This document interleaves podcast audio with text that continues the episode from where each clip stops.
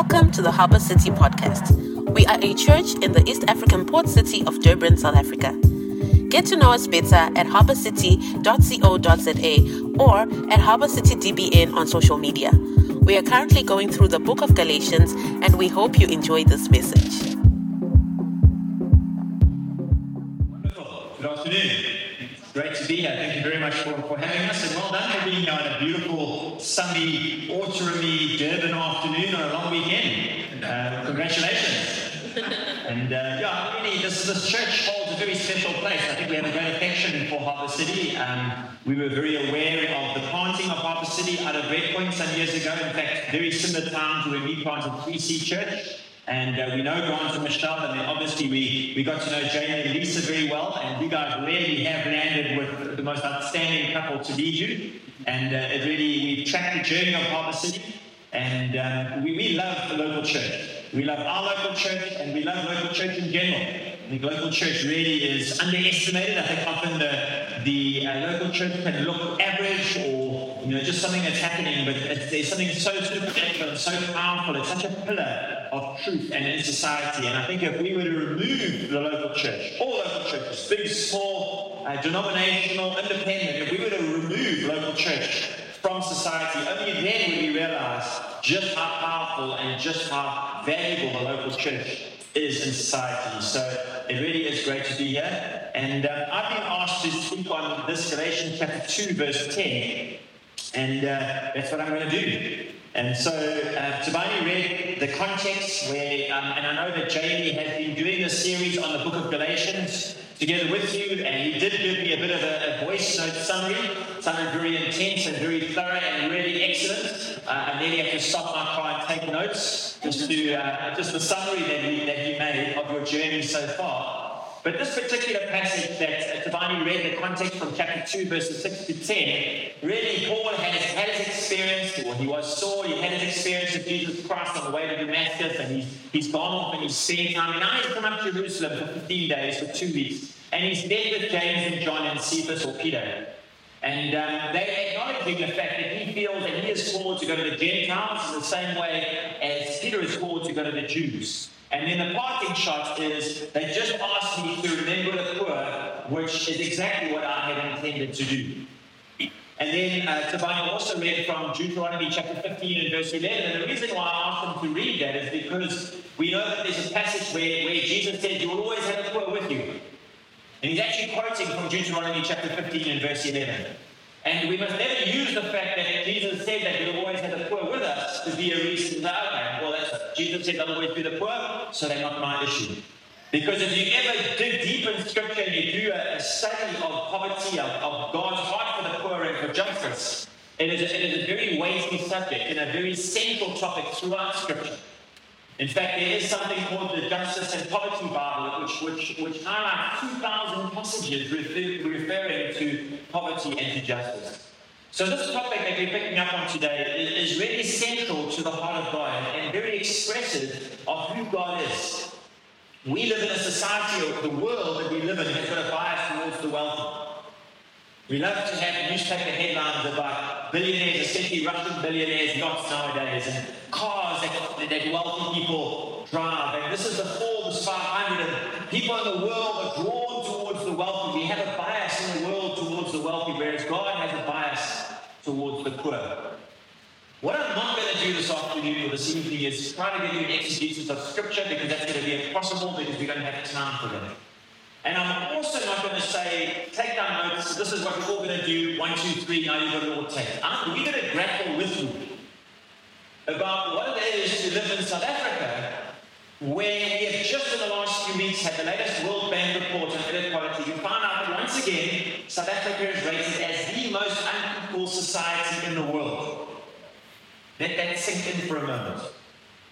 We as South Africa are the most unequal society in the world. And I don't say that to put a heavy on us, but we just want to share something from our experience that where we have done some things perhaps well, we've done some things poorly, but we continue to grapple as a couple, as a family, as a church, of how then should we be living as people, as middle class citizens in South Africa, in Durban, in a time such as this when we are such an unequal society. Is that okay? So I'm going to grapple together with you. We in our church are very conversational, and so if you feel that you want to add something, or if you want to ask a question, or if you want to dinner, although I hope that you don't, please feel free. Um, I'm not the and um, I just want to grapple together with you today about what it is to be a Christian, to live by the standards of God in a society which is so unequal. It can be very confusing and it can lead us towards guilt and it can lead us towards a sense of obligation and confusion and then sometimes just withdrawal. The problem is so big, it's like, well, that's someone else's problem. So we'll grapple together with you today. I think the first thing to note is that this, this scripture from Galatians chapter 2 and verse 10, where, where they say that, um, uh, just remember, they asked, was that we should continue to remember the poor, the very thing that I've been eager to do. That injunction or that imperative is being given to Paul by pillars in the church, James, John, and Peter, who had spent three years with Jesus. So they knew the heart of God. Now, ironically, just on Friday, someone sent me an article um, from uh, someone living in the first world who reckoned that he had done an exegesis of the words of Jesus and really wanted to show that actually Jesus wasn't interested in the poor. And I think that's absolute nonsense. And just this scripture alone, from the founding apostles, disciples who had spent time with Jesus, their parting comment to Paul was, remember the poor. That didn't come out of, out of the clouds. That came because they had spent time with Jesus. They had spent time with God incarnate. And they knew that he had a bias and a passion towards the poor and the marginalized. So this is not just a good idea. This is not a political motive. This is not just a modern age. This is something that comes from the very heart of God. In South Africa, we, we unfortunately have this reality that the top 10% of personal wealth um, of, of, people, sorry, the top 10% of wealth in the world, in, in South Africa, the top 10% of wealthy people own 86% of South Africa's wealth. So I didn't say that very well. Top 10% of wealthy people in South Africa own 86% of the wealth. So do the maths. The remaining 90% of South Africa's population owns just 14% of personal wealth. Quite a challenge, we were up in Pretoria two years ago, and there was a, a bank. One of, the, one, of one of the leaders that we were meeting with was in banking, and, and he used this analogy. He says, We have got a few islands of wealth in South Africa, but we are surrounded by an ocean of poverty. And that ocean is boiling. That's what he said towards the end of 2020. We cannot live in this kind of abnormality and inequality and not expect at some point that there's going to be some pushback, which is not fear on us. And, and I think as we perhaps as we analyze the riots from last year, there were many factors, probably six or seven different factors, but certainly one of them would have been that there is poverty. Yes, there was greed and factionism and, and, and, but certainly poverty. We cannot expect that 90% of South Africa's population are going to own 14% of personal wealth and say, that's okay. And they're going to push back. And so this, this uh, injunction of scripture for us to remember the poor is really, really important in our context. And what I battle with sometimes in our South African context is I don't know what I should do and what I shouldn't do. If we are to stop at every street corner to give to everyone who asks of us, we, we won't get to where we want to get to, and we'll run out of money by the time we get there. Isn't that true? But as a Christian, I find it very difficult to drive past people. And so you, you, you're in this constant tension. Does anyone else have the same experience? And unfortunately, in South African context, it's not always safe to roll your window down and to hand out money. And sometimes the people, the young people, the children in particular, who are begging at the robot, their parents are sitting underneath a tree somewhere, sending out their children. For one, it's dangerous and it's abusive. And so we are constantly facing this, this issue of why are the poor poor? Why is that person poor?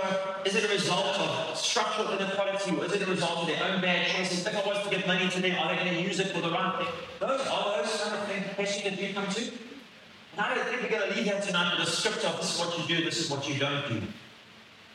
Scripture says that uh, um, that uh, Isaiah says, This is the fast that I have chosen, that you that you share your food with the hungry. Jesus uses the Good Samaritan example to go out and when someone is injured, to pick them up and put them on your donkey or put them in your car and take it and put them in the inn and then offer to need extra money. I mean, if we were to do that for everyone that we see a need, uh, we wouldn't have a life because the needs are so great South Africa. Jesus says that those with two tunics they must, must give one away, and if someone asks for your coat, then give them your overcoat as well. Give to the one who asks if you do not turn away from the one who wants to borrow from you. Matthew 25, when you saw me hungry, did you feed me? When you saw me in prison, did you visit me? When you saw me naked, did you clothe me? So it's, a, it's such a, but a very high standard of what we are required to do for the poor. But we are also called to be wise and discerning and realistic about what we can do and what we can't do. So, as I said, there are some things which we would say that we've attempted. This is a topic that's very close to our hearts, and there are some things that we've done over the years. We would say, well, maybe that was, that was effective to a point, and other things we think we overshot the mark, or we undershot the mark, we could have done better and we continue to grapple. So, as Callum said, we, we, we spent some years living in, in Chesterville Township. Um, this was a, a suburbanite going to live in a township in 1993, and one world to another, probably 10 kilometers from our family home to the township, and might as well have gotten an aeroplane and flown to the other side of the world. Just a total different world, as you can imagine, from a leafy Westville suburb to a less than leafy Chesterville Township and just face the, the, the absolute contrast of worlds. To grapple with what, what, what, what was I, what was I entitled to have? What should I have in this context? And what, what is for others and what is for me? And, and then wrestling through not being under condemnation and guilt, because I don't believe we should be living under condemnation and guilt. We should be living by clarity and conviction by the Spirit, not confusion or, or, or like a blanket of guilt over our lives. And then, like Callum said, although Shasha is in southern Mozambique, we spent, we spent uh, five years living in Mozambique on and off uh, with, with two young kids just to add to the drama and many bouts of malaria. But we lived in a village. We lived in round Shangaan huts in a village where we got our water from the water pump. And, um, but we fetched it in a Land Cruiser. We didn't put it on our head. I tried to get Sandy to put it on her head, but it, it just didn't work. And I couldn't put it on mine. And, and so we had this constant wrestle of the fact that we knew that we had a home driving the Land Cruiser and we were driving to the front where everyone else worked, or sorry, walked to, and we stood in the queue, but everyone always said, no, come to the front of the queue and get yours first. We, we realized that even though we were trying to live this life and enter into the pains of, of the poor and the needy, the fact is we remain privileged. But we tried. And there were things that we saw there where we would say those people, by World Bank standards, of $1 or $2 a day are poor. We would observe their lives and think, well, people are rich in other things. And then sometimes, especially in Mozambique, you sit and you watch South Africans driving past and wealthy, and you sometimes think, well, are the wealthy always as wealthy as we think they are? And are the poor always as bad off as we think they are? And that's not to diminish poverty at all or to romanticize it, but sometimes what masquerades and passes as wealth, actually there's a whole lot of poverty. It's, it's, it's thin, there's a veneer, it comes with a whole lot of other sacrifices and, and pains and, and um, loss in life. Whereas those who are so-called poor are often living in beautiful community and, and, and they often are healthier and they've got more physical in their lives. Does that make sense to you? And all I'm trying to do is throw out some of that. I don't need to add confusion on top of confusion, but just to share with you some of our own grappling. We live in a, we live in a house in Westville, in the heart of Westville, and, and, and we are what we call the house. Now, if we were to give our money, all our money away, it wouldn't go very far. And, and who's to say how to be steering, even if we had a wealth tax in South Africa, unfortunately, government is not always the best at administering. So what do we need to do?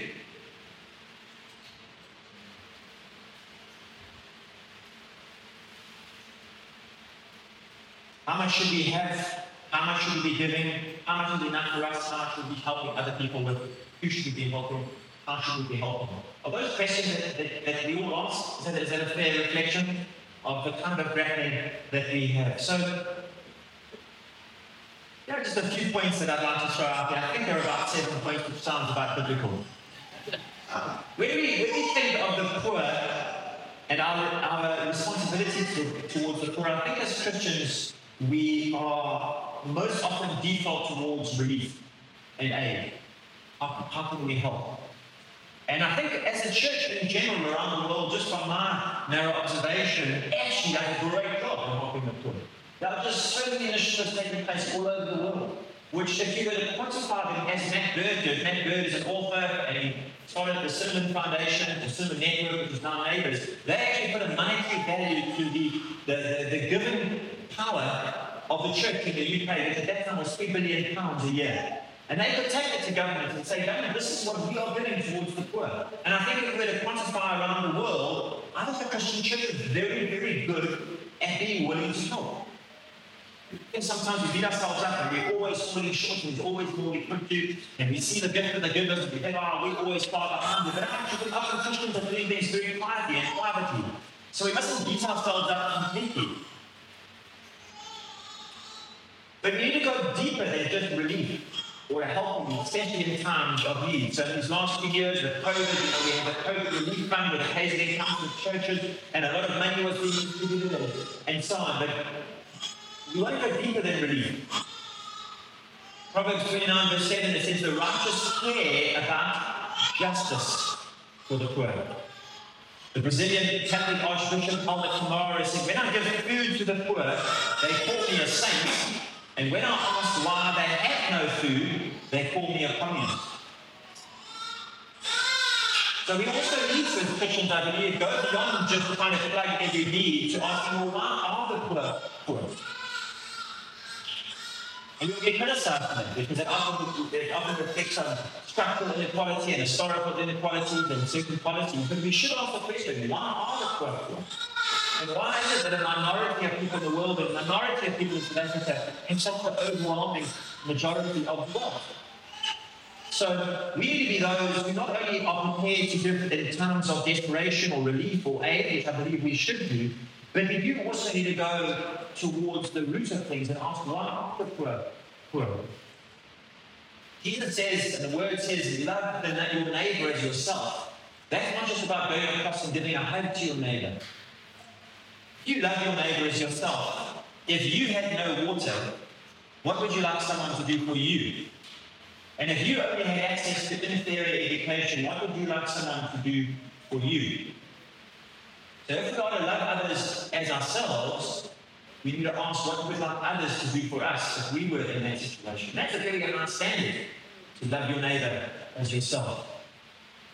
And I believe that this matter of poverty, uh, of, of justice to the poor is not just a, a, a sort of nice add-on to Christianity. I believe it's central to who we are. I believe that God is passionate about this. I, I believe God, God's heart relates to the poor. And that when we work towards justice to the poor and we work to help the poor, we're really working together with God in this.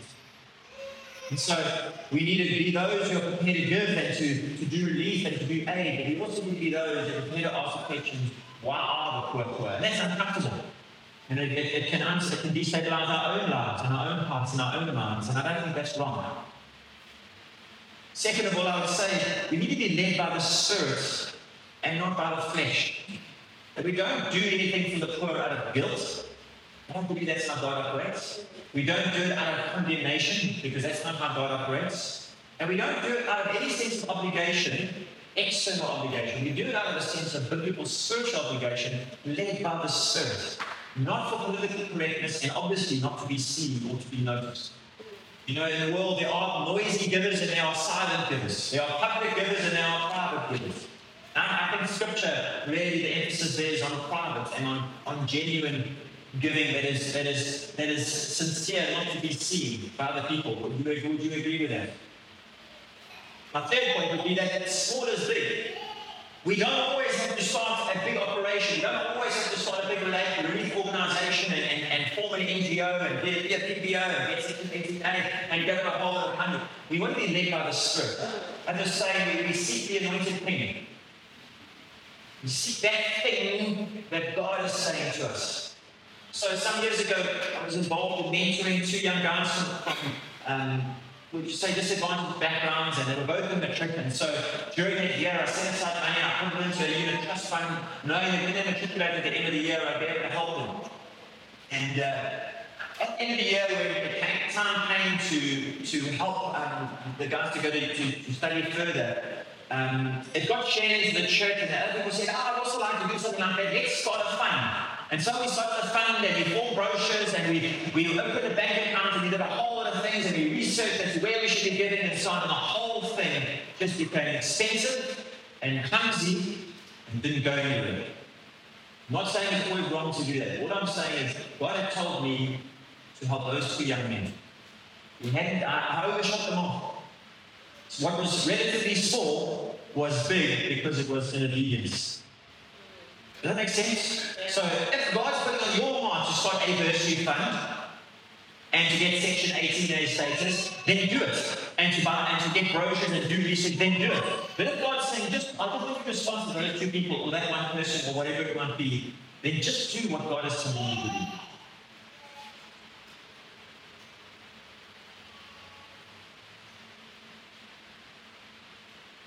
We live in a world Christian church that is plagued by the prosperity gospel, I believe. Don't know where. Knowing, knowing Grant and, and knowing Jamie, I don't think they're going to be over enamored with the prosperity gospel, but we live in a world where the church has become so hand in glove with capitalism, with consumerism, with individualism, and convenience. And the prosperity gospel, I, I believe God wants us to, to prosper, believe He wants to protect us and He wants to provide for us.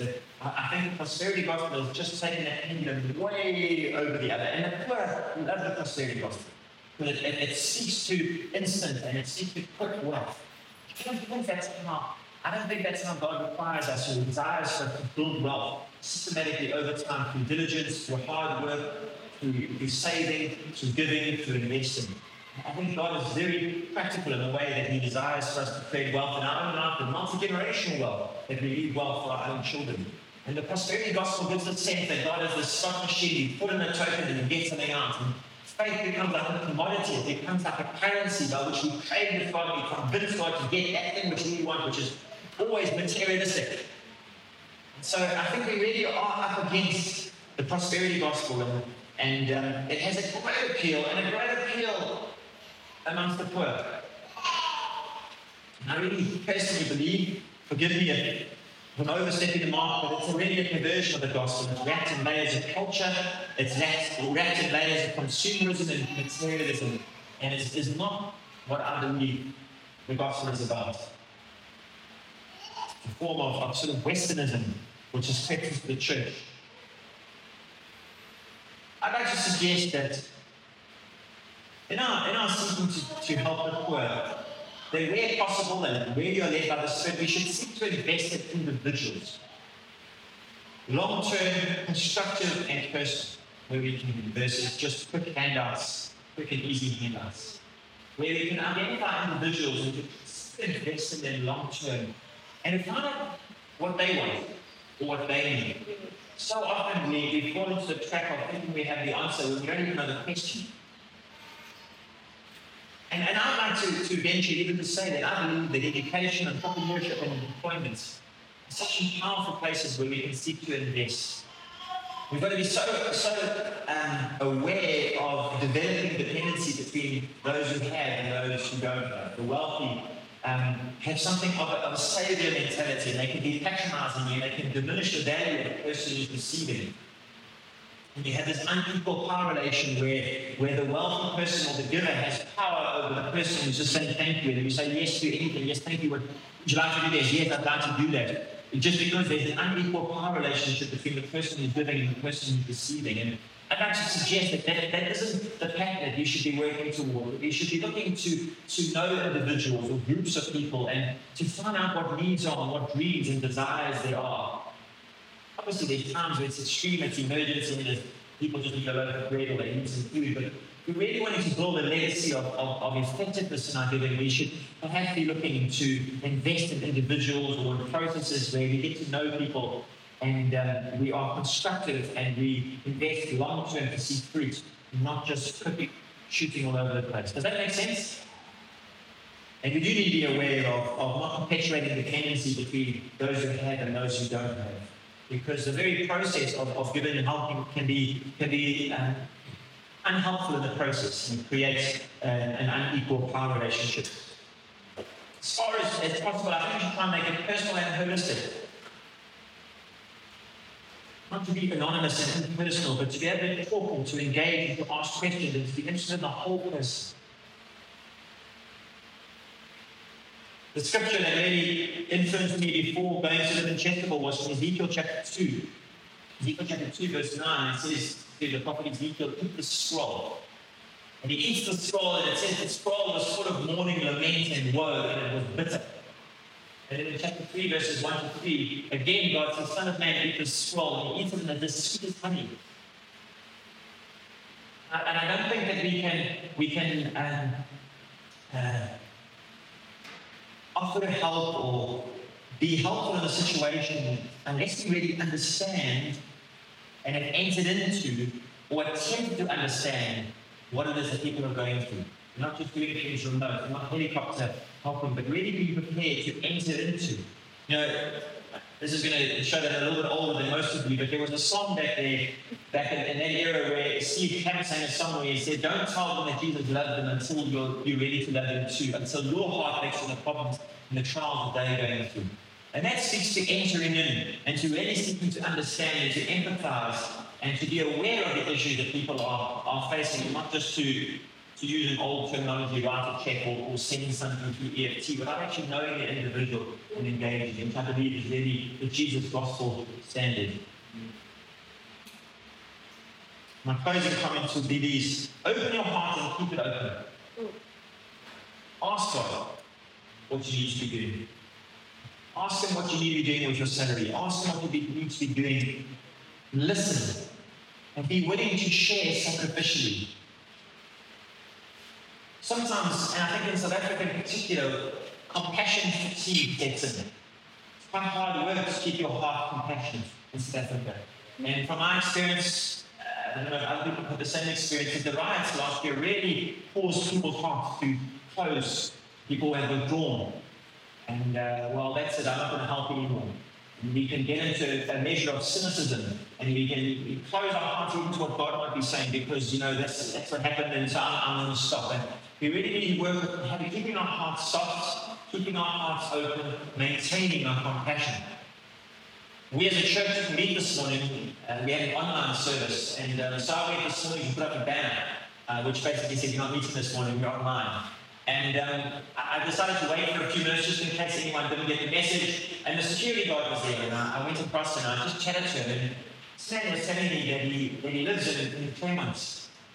And uh, the money that he earned as a security guard, where he works um, 26 out of 30 days in the month, uh, 6 to 6, is not enough for him to pay for transport because to take two taxis. And so he walks. He leaves home at 2 in the morning to walk to get to work by six.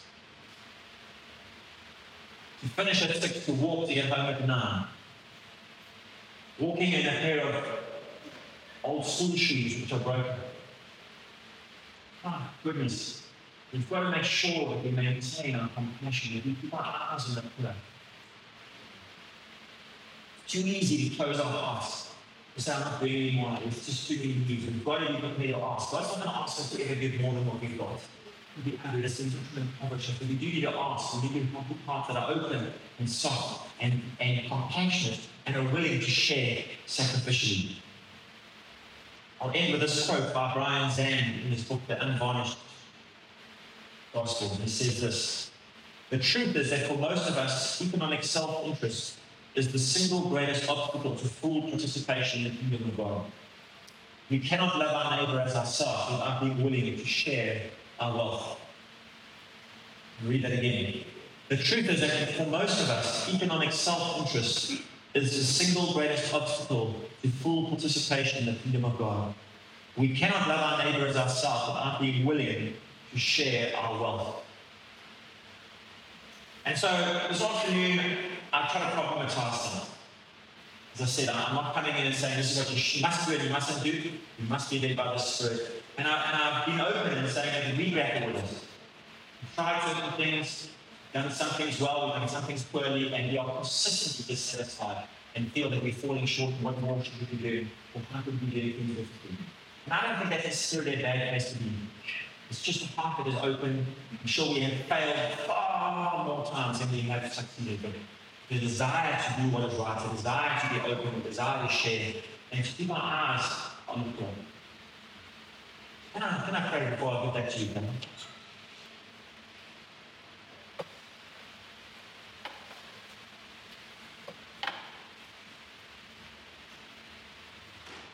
Father, we gathered here because we love you and because we know you and because you love us and we know us. And the full weight of Scripture, your word to us, tells us that you are and reveals to us that you are biased toward the poor and you command us to help the poor, to remember the poor. We, Lord, live in a society which is absolutely defined by inequality. And your standard of what we need to do and what you require, what the gospel requires us, is very high. You also tell us to be as wise as serpents and gentle as doves, calm as doves. And so we submit ourselves to you now. We do not hide ourselves from the poor. We do not hide ourselves from the fact of inequality.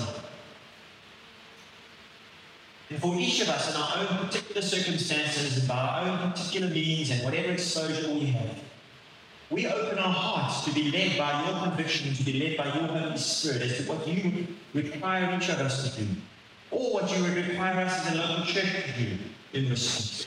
Collective effort. We, we remember the prayer. We keep our hearts open. We do not allow our hearts to shrink and to become cynical. We offer ourselves to be part of the process of helping the poor, to doing whatever we can in the most compassionate and dignified way to empower other people in a long term, sustainable way that bears fruit and is effective. We ask, Lord, for you to show us. Ask you, Lord, to show our city. If there's something, if there's a project, if there's a school, if there's a community, if there's whatever, where systematically and together an effort can be made, or it might be an individual, or it might be families, it might be couples. But Lord, like the injunction that was given to Paul, only remember the poor, which he determined to do, we also want to receive that as an injunction that we remember the poor. We say in our hearts today that that is what we want to do. We ask you to show us, to reveal to us, to empower us, and to provide in such a way that we can help others.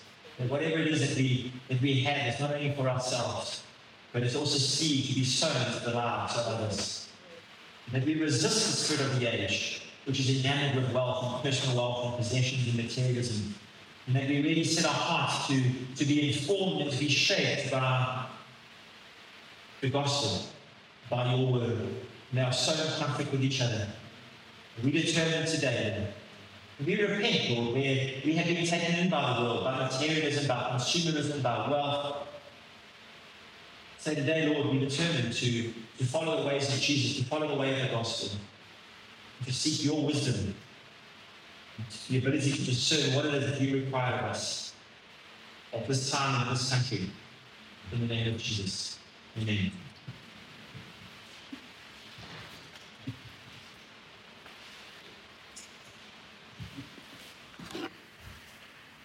You know, thank you so much for that word. I mean, I think that, that's spoke to me